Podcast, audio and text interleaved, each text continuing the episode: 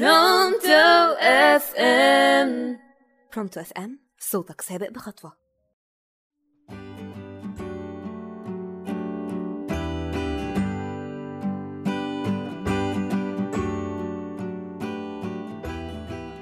ياما صادفت صحاب وما صاحبتهمش وكاسات خمور وشراب وما شربتهمش.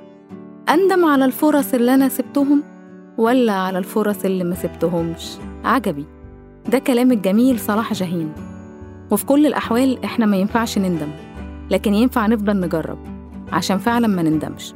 يا مساء الفل على مستمع إذاعة Pronto FM معاكم رحاب رفعت في برنامج هات قهوتك وتعالى. في برنامجنا هنتكلم سوا عن فكرة كتاب قصة حياة كاتب فكرة في فيلم جملة في رواية. عن كل فكرة وأي فكرة تقدر تخلينا نغير طريقة تفكيرنا نغير نمط حياتنا. يمكن الأفكار دي تساعدنا نكسر القيود اللي خلقناها لنفسنا. بما إن رتم الحياة سريع كل حاجة بقت تيك أواي هنجرب لمدة دقايق إن إحنا نتشارك أفكار وأحاسيس مختلفة. ممكن نبقى شفنا نفس الفيلم سبعين مرة وقرينا نفس الكتاب أو الرواية كتير جدا بس كل واحد فينا شاف فيه حاجة مختلفة عن التاني. دعوتي في البرنامج إننا نتشارك أذواق مختلفة من باب التغيير. بدل ما نفضل حابسين نفسنا جوه أفكارنا إحنا وبس. وبما إن النهاردة أول حلقة في البرنامج اخترت أقرب رواية لقلبي. دخلت كاتبها للعالمية مش بس كده. دخلته موسوعة جينيس للأرقام القياسية لأكتر كتاب مترجم لكاتب على قيد الحياة. اترجمت الرواية ل 81 لغة. الرواية اسمها الخيميائي للكاتب العالمي باولو كويلو. بالنسبة لي هو فيلسوف وحكيم. مش مجرد كاتب وصديق للقارئ اللي بيقرأ له. متهيألي لو أي حد مسك رواية لباولو كويلو هيحس إنها بتلمس حاجة معينة فيه. إيه أكتر حاجة بتحسسنا إننا عايشين؟ بمعنى مستمتعين بحياتنا يعني. واسمحوا لي أبدأ بجملة في الرواية. السفينة آمنة على الشاطئ لكنها ليست من أجل هذا صنعت. وباولو كويلو بمنتهى البساطة عايز يقول لنا إن عشان نحس إننا عايشين فعلا يبقى لازم التغيير. نخرج بره comfort zone الحتة المريحة بتاعتنا اللي إحنا متعودين عليها. هي سنة الحياة أصلا في كل الأحوال هي التغيير. لو كل حاجة ساكنة ومفيش حركة تفتكروا يبقى ربنا خلق العالم ده كله ليه؟ الظروف دايما بتزقنا للتغيير وأكبر عائق للتغيير ده هو الخوف. إحنا دايما متكتفين بالخوف. محدش فينا قادر يتغير عشان هو خايف وقلقان. مع إن بعد ما بنتغير وإحنا مجبرين نلاقي تلات أرباع مخاوفنا ما كانتش حقيقية. باولو كويلو بقى بيدينا فكرة خطيرة جدا عشان نحارب الخوف. مفتاح. مفتاح بسيط قوي. ممكن نفهم منه إزاي نحارب الخوف. بيقول لنا إن إحنا المفروض نفهم إننا لا نملك إلا الحاضر. اللحظة الوحيدة اللي ممكن نحضنها هي اللحظة الحاضرة الحالية. ولا إن إحنا نفكر في امبارح ولا إن إحنا نفكر في بكرة. يعني باختصار لو عايز تاخد أي قرار تغير بيه حياتك تفكر في اللحظة بتاعت دلوقتي. يا ترى أنت مبسوط وراضي ولا لأ؟ وننتقل لفكرة تانية مهمة جدا باولو كويلو كلمنا عنها وهي إمتى الحياة يبقى لها معنى؟ إمتى بقى؟ أكيد ده بيحصل لما بيبقى فيه هدف أو حلم محتاجين نحققه. بصراحة كل واحد فينا عنده حلم. لكن يا ترى مستعد يسيب كل حاجة في سبيل تحقيق حلمه؟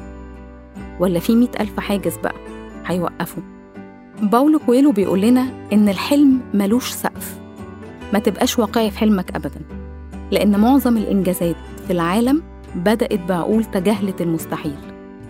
الجميل بقى إنك لو تعبست جوه نفسك عن إيه أكتر حاجة متيسرة وإنت بتعملها من غير ما تتعب؟ وتبقى مستمتع بيها كمان وتربطها بحلمك هتوصل لنتائج مبهرة إيه بقى مفهوم الحب عند هذا الكاتب الفيلسوف؟ الحب والحرية وجهين لعملة واحدة عنده الحب استحالة يكون عائق قصاد تحقيق حلمك أو حلمك لما البطل قابل حبيبته كان مستعد يضحي بحلمه عشان يفضل جنبها لكن كان ردها عليه إنها هتستناه يحقق حلمه الأول عارفين ليه هتستناه؟ لأن المحب الحقيقي هو المشجع الدائم.